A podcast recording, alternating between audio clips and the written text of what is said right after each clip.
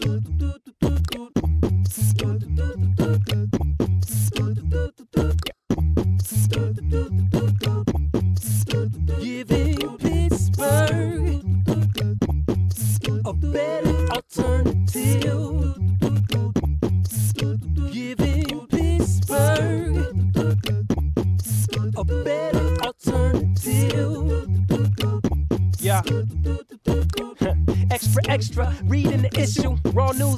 unapologetic, no tissue.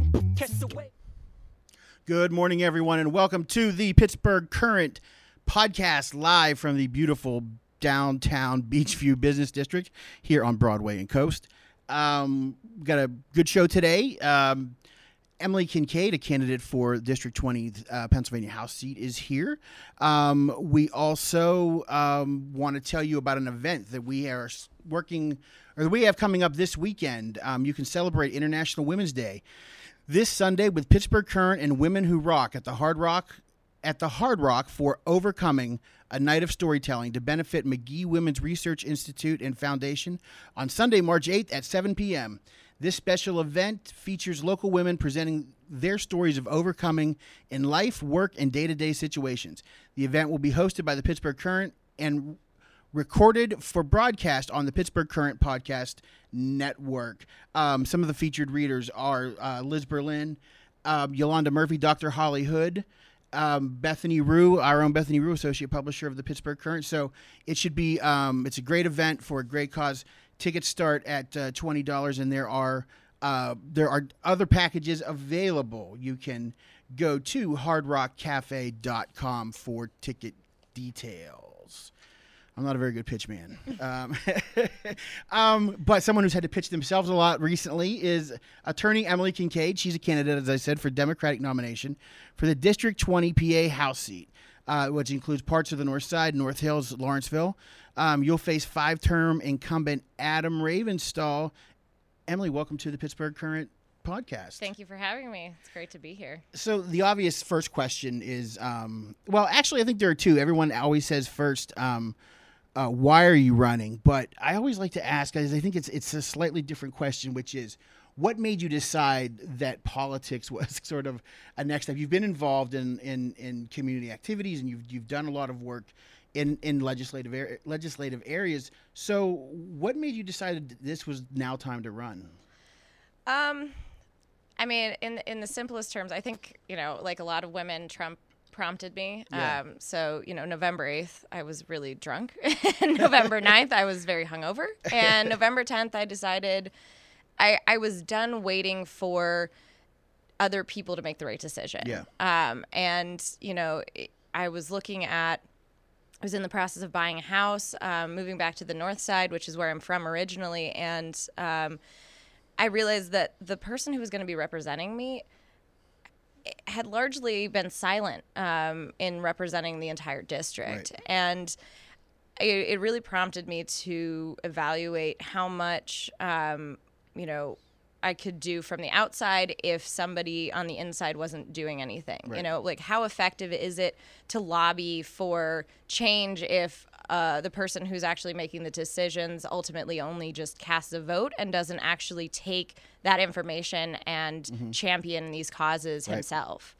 Yeah, I think you um you um I think there it seems like there's a um from talking to some other people like um Jessica Benham recently um it's that moment where you think there needs to be someone like me in that seat. And then you kind of realize well that someone like me could be me. So did you have sort of that moment that why wait for someone else or hope that someone else would get in the race Yeah, uh, I mean, so I was working for a judge at the Mm-hmm. time, um, and so I had sort of a forced uh, reality of of having to watch Mm-hmm. um, other people run and other people do things um, because as as a law clerk, you're not allowed to participate in partisan Right. politics. So from the end of 2016 through 2018.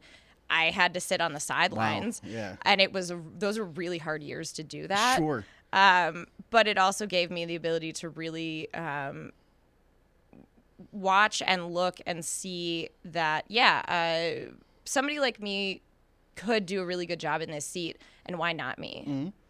Um, so let's talk first about um, what are some of the uh, well. Let's talk. Actually, you brought up a good point. You you mentioned um, you mentioned your opponent Adam Ravenstahl in terms of this is someone who is a um, who is I mean it's a solid blue seat. That seat's never going. You know, I, I said this of another district the other night. Unless they you know gerrymander in parts of West Virginia, that seat is never going red.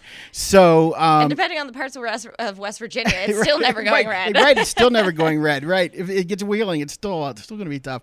Um, but he's never re- so he's he's a, he's usually it would seem a solid blue vote for what others in um, for what others in the state house want to do, but he's never really, at least from what I've seen and from what I've read and from what I've looked up, he's never really spearheaded much. Um, and that would I would think that that would uh, in terms of legislation um, of any sort, be it something to help folks statewide or or the district. So um, was that something you took note of? The fact that um, he's there, but he's not really leading. Maybe is that a fair way to say it? Yeah. Um, I I think the best way to describe it, you know, they say that if uh, if you're not at the table, you're on the menu. Right. And and the fact of the matter is that District 20 has a seat at the table. It is a guaranteed seat at the table. Right. And yet our voice is silent, and so we're still on the menu. And you're seeing it all across the district. You're seeing it in Polish Hill and Lawrenceville and the Strip, where uh, places are building up, but investment is really unsustainable. People are being priced out of their homes. Mm-hmm. Right. Businesses that have been there for long periods of time are shutting down because they can't pay the rent anymore. Uh, you go across into the north side, which is where I live, and there's blight. There's all of these business dis- business districts that are sitting empty Yeah. um, and not just empty but derelict and you know we, we've got predatory stores coming in um, the the dollar stores the you know metro pcs and and um, these these uh, mobile uh, stores that really aren't contributing back to the the uh, neighborhoods and people aren't able to spend their dollars where they live Yeah. and you go out into the northern boroughs, Bellevue, Avalon, Westview, and the piece of Ross that's in there. And they're doing a little bit better than the north side, but largely it's because they have their own municipal government Right. that is able to kind of redirect things and advocate for for them. Um, but yeah, it's it's uh, we have uh, with this very safe blue seat the ability to not just champion things for district 20 but champion things for the whole of the state um, and and go you know use this seat that we're never going to lose to republicans um, and go into places that are more purple and explain and, and work with the constituents there even to say look progressive policies help you. And this is why and this is why you should support a democrat because they are working to make sure that you have a roof over your head and the, the needs that you have are met um, and and that we're not giving massive amounts of money to industries that don't need it Right. I think that what you mentioned about one place in particular, East Ohio Street, is the perfect sort of example of what you're talking about. Um, and the Northside Leadership Conference has done a great job over there. Um, but you know, there's only so much that you can be that can be done, especially when you have when there are you know private owned properties. But you have you know you have you know nice little shops and you have restaurants, and then again, as you either have abandoned things or you have as you said, sort of the exploitive type businesses. Um, a- and so, yeah, it would seem as though um, there is a need there for, I mean, obviously there's a need there for investment, and it would seem to be a place where um, having a state rep actively working for funds would, would be something that would be helpful. Yeah, yeah. And what I what's interesting is actually East Ohio Street is not technically in the district. Oh, it's not? two blocks outside of the Is it district. really? Yeah. But what's interesting is that if you look at um, the places in in District 20 um, or or places on the north side that you see development, Mm-hmm. Yeah. none of them are in District 20. Okay, that's actually a Um, great point. Yeah, so it's even to the point where, like, two blocks outside of the district, you're seeing this kind of investment and redevelopment um, that you're not seeing, you know, two Yeah. blocks over. And that's Representative Wheatley's district, It correct? is, Yes. yes. So, um, yeah. So, well, there. I, I made a point, and I did the, not the point I meant to make, but I made a point. So, But it's it's an Right. accurate point, you know. Yeah. And and communities don't end just because we draw arbitrary lines. Right. Um, so yeah, I mean, what happens on East Ohio impacts uh, the rest of my district, Right. and it, it is it's an important thing to know that that there are a lot of uh, businesses that could that have the potential to really build up in the north side, and none of that is happening within District 20. and there's a lot of talk about um, progressives and progressive policies and you know we have a lot a lot of politicians these days that try to say that they are progressive um, but I mean, there's no question that that is certainly where you're coming from. So, explain to me a little bit about how progressive policies and coming at things from uh, a more, even more liberal side of the party. Um, how does that help the average person in these neighborhoods? Sure. Um, I mean, I think progressive is it's a very nebulous word. Sure. Um, so I I am I consider myself progressive because I'm for progress. Yes. Uh, I'm for moving the ball forward, and so a lot of these policies are really you know taking a holistic approach to. Uh, economic development and you know making sure that when we're making decisions about um, development and about jobs and about uh, you know what helps our our area that we're not just looking at it from one perspective. We're looking at it from the perspective our, of our most marginalized communities. 'Cause- because if we can help the people who have been helped the least then we help everybody else. So you know rising tide lifts all boats. Right. um, so if you center a, a neighborhood like Northview Heights, which has been uh, marginalized and ignored for even Right. longer than you know other areas of District 20 have, um, and you you make decisions that help people who are, who are living there, um, you're helping everybody else, and and so it that's ultimately what I view progressive policies as is that you're looking at helping kind of the least, the most vulnerable, Right. um, and you help them up, you help everybody else up. I assume you've gone out, you've um, you've been knocking on doors, you've been talking to residents. Um, two things. Well, let's well, I'll, I'll ask them one at a time, so that way they're more. fr- But so so what are what are what are constituents telling you are the most important issues that they see? And um, well, and I'll just tag this on too. This is my second part was, have you gotten a feel for um, how the district feels about its current representation? Um, so what we've been hearing at the doors a lot is um, people are really ready for change. Um, they're ready for somebody who is going to be much more proactive, who's going to be in the the district a little bit more, who will anticipate their needs and not just expect them to find uh, the representative and let them know Right. uh, what the issue is.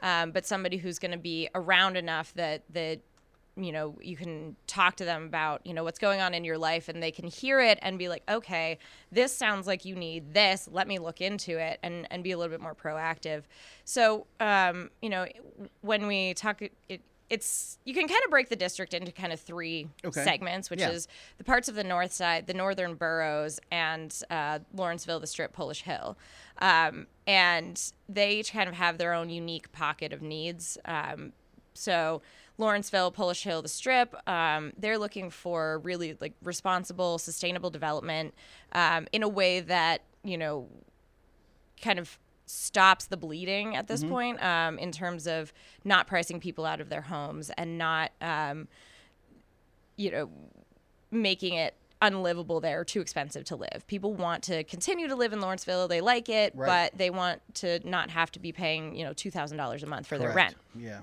So into, into the north side, the, people there really want um, investment. They want to feel like they're not being ignored. Um, one of the most remarkable things about the north side is that each neighborhood has its own um, community group, Mm-hmm. and these community groups have been operating almost as mini governments for Right, so long uh, because they've just had to. So they have business development uh, committees and they are buying up blighted properties and getting developers in there. They're doing what elected officials should have been doing Right. for over a decade. Um, and it's it's incredible, but it's also like this shouldn't be on you. um, it should be on the elected officials to help you with Right. this. So um, they're looking for some people to come in and actually take up the mantle on this, so it's it's not falling on them. Right. Um, but they don't want to be like Lawrenceville and the Strip. They want to have these kind of five generations of families living in their neighborhood and invested and not priced out. Right. So um, they want to be able to spend their dollars where they live, but they don't want to uh, not be able to take advantage of, of the development that's happening. Um, in the northern boroughs, uh, it's it's a huge issue with uh, clean air, clean water, climate Right. change because there's landslides and um, you know they they're very concerned about a lot of people you know are, are like oh yeah I, I used to live in the city. I moved out here because I wanted my kids to be in a better school district. I wanted to like a lot of the decisions they make are very clearly about their kids. And so they're very concerned about what kind of environment their kids are growing up in. And so the state of our air quality the state of our water quality the state of our education is very important to them. If you have any questions for Emily Kinkead here on the Pittsburgh Current podcast, um, feel free to write them in the comment section there on Facebook, and we will pass them along. Um,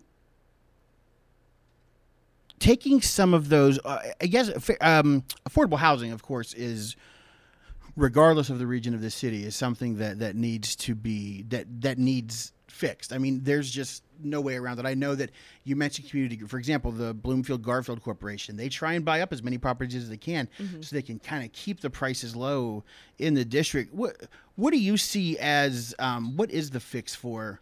Um, well, not the fix, but where do we start in making sure there's more affordable housing? Well, I, I think one of the big things that we need to acknowledge is that uh, talking about affordable housing isn't enough because Right. affordable Sure. housing encompasses what the median income in our area can afford, and that leaves out 50% of the people Right. who uh, are are still need housing. Um, so we'd have to talk about low cost housing, um, and I don't think there's one fix for it. You have to have like a multifaceted approach to it. You have to have land trust. Um, the inclusionary zoning that Pittsburgh just instituted in in Lawrenceville is fantastic, and I would love to see that um, become permanent and also expand into places where you can see that the development is going to go next, like the North Side. Right. Um, I'd like to see the inclusionary uh, zoning happen um, and and receive funding from the state to make it happen. Um, in places where we're anticipating development so that we're not kind of backpedaling and trying to, you know, fix it after, Right. you know, it's kind of broken.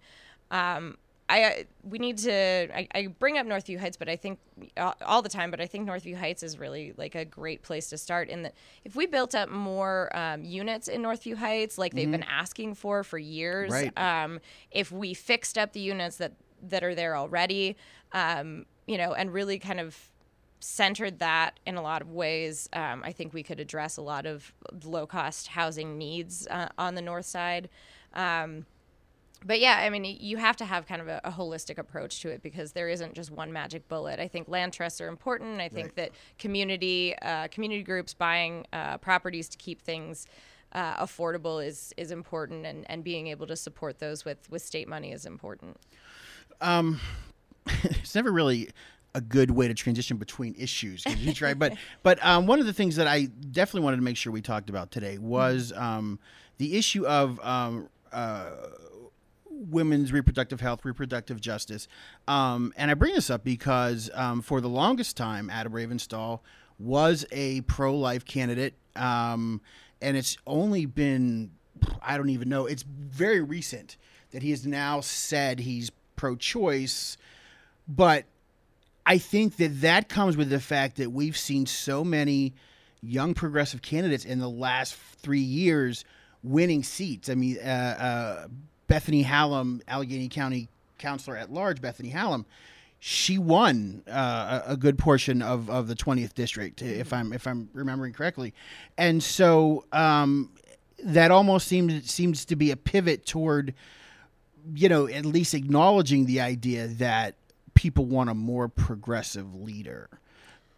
I, I think it is. Um, I can tell you exactly when he evolved on it. Yeah, I'm uh, because it was September 5th of 2019 when it was announced that he was being challenged by a woman. Right. Um, and it's it's very convenient timing that he's never actually explained as to what it is that caused him to change on this issue. Everyone, I think, that changes their mind on an issue has an aha moment, Right. And he's never articulated it, Right. Um, and and I think it's telling. It, it- people look at that and say, "Is are you have you really evolved on this issue, or are you doing it because it's politically convenient?" Right. Um, and and if you've evolved on the issue, what are you doing now to champion reproductive justice? Um, because he he isn't even calling it reproductive justice; he's calling it protecting women's health care. Right. Um, which I think that we should be protecting everyone's health care, Right, right, everyone's right. access to health Exactly. care, and that's not the same issue. Um, Explain the differences. So, I mean, healthcare access is is everything. It's Mm-hmm. being able to see a doctor because you maybe broke your foot, Mm-hmm. um, or or you know you have a cold that won't go away. Right. That's healthcare. Right. Reproductive justice is the ability to decide if, when, how, and why you have children, um, and your ability to raise those children in a safe environment. So it encompasses not just uh, the right to choose whether or not you can terminate a pregnancy, but it also includes. Um, you know, determining how you're going to give birth and uh, your ability to adopt children and, um, you know, your ability to have kids um, because we still have on the books uh, the ability to forcibly sterilize people. And a lot of times that those are applied to disproportionately to people with disabilities Right. and people of color. And uh, if we're not addressing those issues, then we are not enacting reproductive justice uh, if we're not addressing environmental racism issues, we're Right. not. It's not reproductive justice. Um, so it's it's a much more comprehensive thing than he's talking about. Yeah, and you do um, parts of your district. You you, you do have um, there is a, a, sizable, based on the district, uh, African American population, um, and so um, this, of course, we had the report. I guess I don't know if it was earlier this year or late last year, but we had the report about how Pittsburgh is just not a safe place to be if you're an African American woman. Um, talk about that report when you heard that. Um, I mean, obviously, I'm sure you know it. It didn't come as a complete surprise, I think, to a lot of us that follow these kinds of issues. But it's still a pretty stark thing to see in writing. What was your What was your thoughts when you saw that, and did that even steel you, like, reinforce even more your desire to to run for this seat? Um, I mean, I think the first thing coming from that report that I think all of us have to do is thank Black women for Yeah. choosing to remain in Pittsburgh, and thank them for you know continuing on because you know a lot of them don't have a choice about living here, um, and because they they can't afford to move anywhere else. So I think we owe Black women a huge thank you just for existing in Pittsburgh. Right. Um, but yeah, I mean, it definitely uh, reinforced my desire to run because I think that we need more voices in our state house addressing these issues and being active voices for communities that are very clearly marginalized in our community. Um, a, across the state, you know, we're not necessarily we don't necessarily prioritize this, but to take this report and say, look, in Allegheny County, in Pittsburgh, this place that I represent, it, we are in a crisis around people who, around black people, particularly black women, and we have to do something, and the state has the power to do that. And if we're not sending people to Harrisburg who will have that conversation with other people, other representatives, then we are continuing to fail our black population. um of again you've got obviously you have you have a you have a platform that is what what else on that list is is important to you in terms of problems that you see and and in particular some plans you have to attack? The environment for example i'm sure i mean it's it's it's it's honestly it's sometimes it it it's hard like it's painful to think about what's it, painful to think about what's going on uh, to our planet. Since 2016 you know when any kind of environmental protection policy we've had in this country has been destroyed.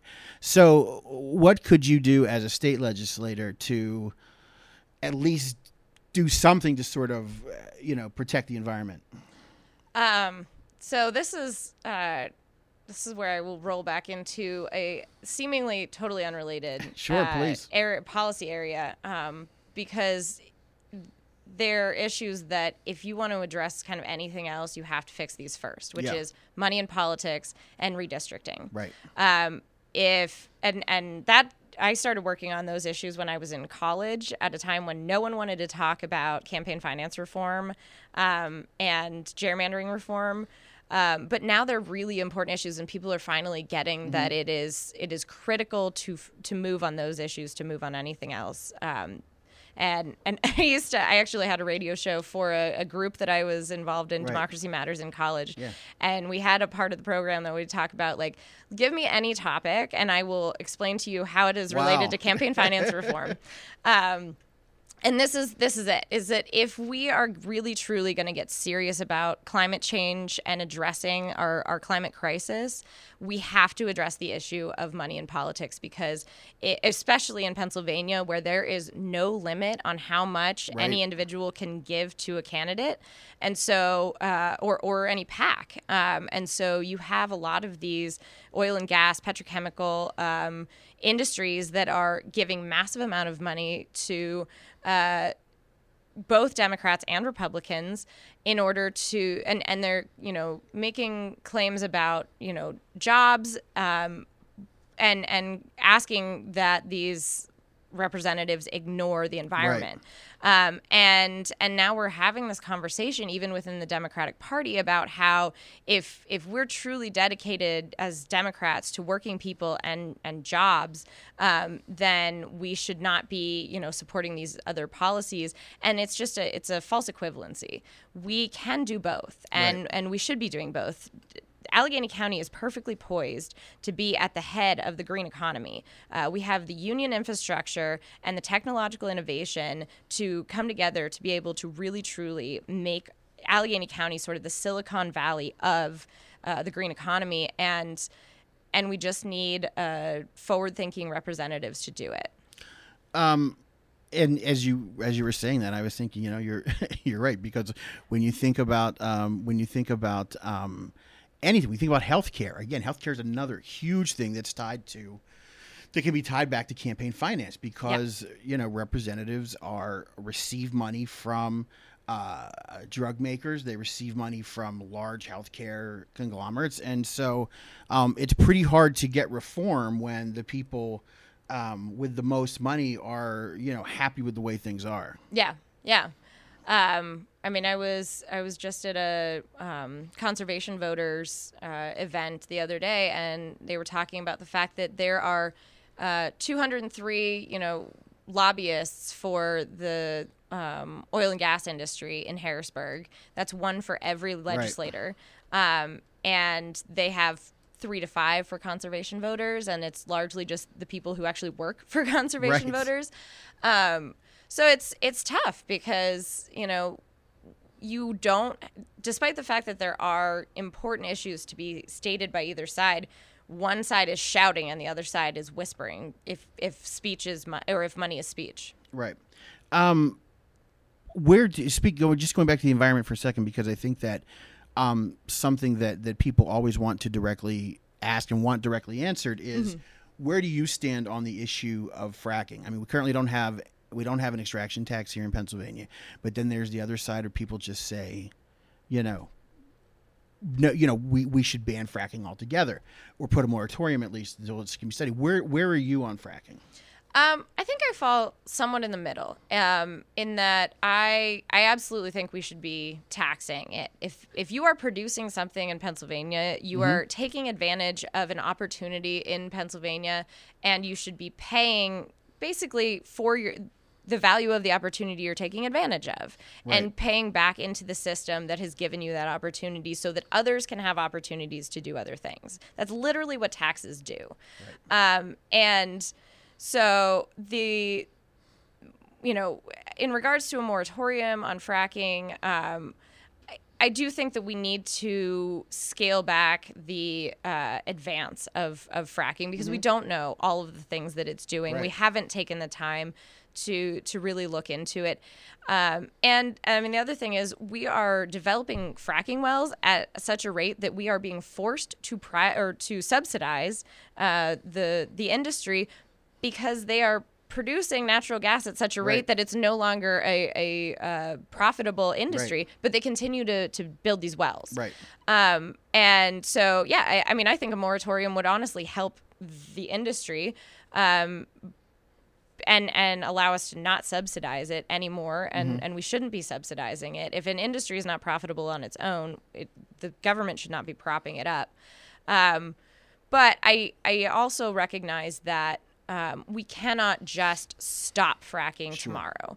Um, we need to have a, a real thoughtful transition from depending on uh, fossil fuels to actually having an, an effective green uh, economy. So uh, we can't do to you know oil and gas workers what we did to coal miners, Sure. which is to just be like, nope, we're done, and and steel workers, um, which is like, okay, now we're done, we're just shutting it down, and you know, good luck Yeah, for right, you right. um, we have to be thoughtful about the workers that are working in this industry. They're not bad people, and we shouldn't, you know, in any way villainize them.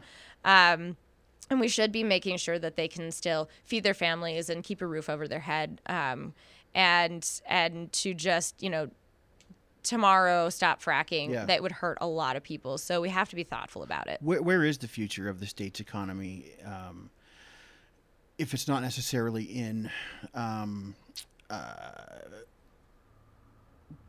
energy, um, you know, and, and oil and gas manufacturing, things like that, extraction and manufacturing? Um, where do you sort of see what is the answer, and how do we kind of get these workers trained trained for a new for kind of a new future? I mean, I think they have a lot of the skills that are needed to to really focus in on the green economy. Um, I mean, we're going to still need to manufacture a lot of Right. uh, things. We need to make solar panels, and we need to make wind turbines, and we need to, um, you know, build all of the things that would be necessary to have renewable energy. Um, and and you know the the building trades that we have here, the unions are top of their game um, and and are perfectly uh, you know skilled to be able to be building these uh, things and, Right. and manufacturing uh, things. So it's it's really just um, you know bringing in uh, companies and industry that that actually recognizes that um, you know unions are the the future, and we should be investing in union labor uh, to build high quality renewable resources. This is the Pittsburgh Current podcast. We are with um, Democratic District 20 Democratic candidate Emily Kinkead. And um, as we finish up here today, I want to talk about two more topics. One is I want to kind of ask you um, to kind of, you know, bottom line in terms of where are you different than Adam Ravenstahl? Where do you see the main differences? And where do you think people should be sort of looking when they're measuring between the two candidates? Where should people be looking? What areas? Um, I think the biggest difference between Adam and I is is proactive versus reactive. I I'm a proactive person. Um, I have been working on the issues that come up in Harrisburg, both at the state and federal level, um, for over a decade. For for actually almost 15 years. Um, I have the experience on a multitude of issues to be able to hit the ground running on day one. Um, and so I have, you know, almost at, like as much experience Yeah. as he does, but I'm also Right. uh, I'm a fighter. I've been I've been actively championing these issues where uh, where he's been silent on a lot of them and he's largely been you know voting the way he's been told to vote. I am going to vote the way that my district needs that our state needs. People will never wonder where i stand on an issue. They will never have to come find me to to get help. I will be in the community. I will be around. Uh, they will know who i am. Um, they will know what it is that I stand for. And uh, I think that's largely the biggest difference between he and I. Um, I mean, the other thing is, I've never had to be dragged into uh, acknowledging that. Uh, people, groups of people, are entitled to exactly the same rights as everyone Right. else. Um, because in addition to his recent evolution on uh, on on reproductive justice, or or really just abortion, is ultimately Sure, what he's right. evolved on. Um, it to whatever extent that is. You know, in 2012, he submitted a questionnaire to the Stonewall Democrats. Um, which, if anybody doesn't know who the Stonewall Democrats are, they're the LGBT uh, Democratic group. And he submitted a questionnaire that said that he opposed same sex marriage. Correct. You're And right. and you know he has since said that he has evolved on that issue, but he's never taken a stand uh, to to protect this community. Um, he just signed onto a bill uh, about the the panic defense to to ban the panic defense with with Representative Dan Miller, but it's been a decade that he could have been doing something Mm-hmm. about this and it's like he just discovered that this is an issue that exists which if he had been talking to anyone in the lgbt community Right. he should have and would have known about this um, you know i'm an attorney i've seen this defense it's Right. a, it's abhorrent it is the idea that you can go be so panicked because you find out that someone is gay or transgender that you are just go into f- a fugue state and you're just prompted to uh, to violence or even to, to murder. It's a it's a horrifying Yeah. and absurd defense that should never be Right. allowed to happen. But yeah, I mean to to say that you've just kind of discovered this as, after 10 years as a legislator is um, it, you should have been doing more. And this is still a, a state where we don't have, um, although the state's guidance under Tom Wolf has been um, that uh, uh, civil rights uh, protections for LGBTQ um, uh, members of the LGBTQ uh, community, um, you know, should be a protected class. We still don't have legislation on that. And, don't. And, and it's still, I feel, I feel like since that since that guidance came out, I do feel like a lot of a lot of legislators have sort of hid behind that like oh hey we, we you know we have this uh, but it really we still that's it's still something that we lack here and it's it's still amazing to me that it's something that we lack Yeah, I mean the Fairness Act has basically been stalled in committee, Yeah. um, and it's something that it shouldn't be. But it's also something that I think all of our state legislators have a responsibility to tell their constituents Right. about. Like, hey, do you want to know why it is that we don't have this? Because the Republicans won't move it forward. Right. Because they won't take it out of committee. They won't even bring it up for a vote. And this is not okay. And we need to work together to, you know, make sure that that there is a lot of pressure on these Republican Right. state representatives who and, and state senators who are not doing enough. Um, and and it, it could almost it almost feels like it's um, for some legislators it's like it's like um, the right for say they felt like the right for to same sex marriage was sort of you know pushed upon them. And so you so we're in a we're in a state we're in a place where you can marry you know you can marry your partner regardless of of gender or who they are but you can be fired for having a picture of your wife or your husband on your desk at work Yeah. and that's just sort of always hit me as it almost feels like it's a well you know so we have to do this because you know the supreme court but you know here we're still not we can still sort of you know for whatever reasons. I, I I always just assume it's you know ass backwards religion, religious and and you know uh, that sort of um, uh, righteous indignation of you know my way is the right way kind of a thing. And it's just it's just it it always felt to me like this has been sort of um, a way to sort of almost you know thumb their nose a little bit at at the law. yeah, I think I think there's a lot of you know, well, the Supreme Court can't tell me what to do. Right. Which uh, we saw most uh, evidently in Alabama when Right. their Supreme Court literally said, well, "You can't tell us what to do." Right, right. um, and and we won't, you know, we won't do it. But um, but I I think that there's also this incre- when we talk about religious freedom in particular, this this absurd idea that Christianity and and a and a very narrow kind of Christianity is the only Christianity that we you know or the only religion that that you know matters and should be taken into account when we're talking about religious freedom because there are a multitude of religions that uh, accept Right. LGBTQ uh, you know individuals that celebrate them and that are okay with uh, abortion and and you know that that is something that is fine and to say oh well we're doing this for religious freedom purposes is very uh, disingenuous Right. Um, so I want to wrap up today, um, and maybe you shouldn't have said anything when you got here, but Emily remarked that she uh, liked my X Men shirt and that she is a nerd at a heart. huge nerd So tell me about are you? Uh, so tell me a little bit about your where do you, where are your stances in the nerd nerd nerdiverse? Uh, are you DC Marvel? Where are you know?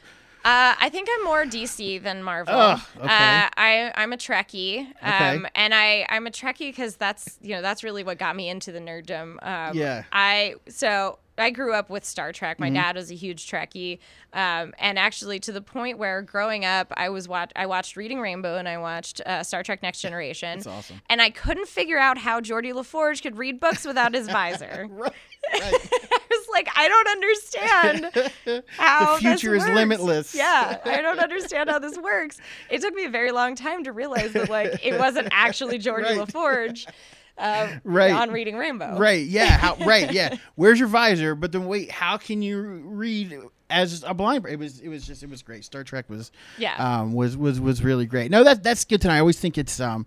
I always. Uh, I always think it's. Uh. I always have more trust in in, in nerds and geeks than I do Yeah, I'm good very to know. and and honestly, you, know, kind of rolling back to talking about the you know progressive policies is like Yeah. I in in my heart of hearts, I want to see us achieve the Star Trek future. Yeah. where you know there's no poverty, there's no uh, disease, there's no famine. Right. Um, everybody can kind of achieve their best self and, Right. and really pursue their dreams. And I think the progressive policies are the best way for Yeah. us to get there. So ultimately, I'm just working for the Star Trek future. Well, Emily Kinkead, live long and prosper, and good luck the rest of the way down. Thanks Thank for you. coming by. We appreciate it. Thank you for having me. And this has been the Pittsburgh Current Podcast. Again, just a quick reminder that Sunday at the Hard Rock Cafe in Station Square, we're ha- uh, we're hosting, co-hosting along with the. I'll tell you in a minute when I get to it. But we're celebrating International Women's Day this Sunday with the Pittsburgh Current and Women Who Rock at the Hard Rock Cafe. Overcoming, a night of storytelling to benefit Magee Women's Research Institute and Foundation. And that's this Sunday, March 8th at 7 p.m. Tickets start at $20. Um, we're going to have, it's going to be hosted by KDKA TV's Kim Gable, and there will be music by DJ Jess. And we're going to have uh, folks like Liz Berlin, Fat Man D, uh, Dr. Hollywood. They're going to be there, uh, among others, to share their stories of overcoming uh, the odds in their life. So we hope to see you there, and we hope to see you here next week on the Pittsburgh Current podcast. New edition of the Pittsburgh Current on stands this Tuesday.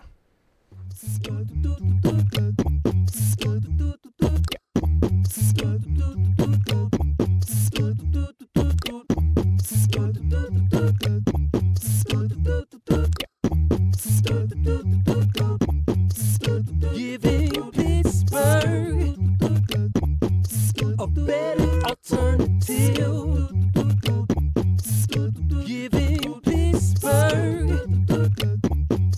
a better alternative. Yeah. extra, extra, reading the issue. Raw news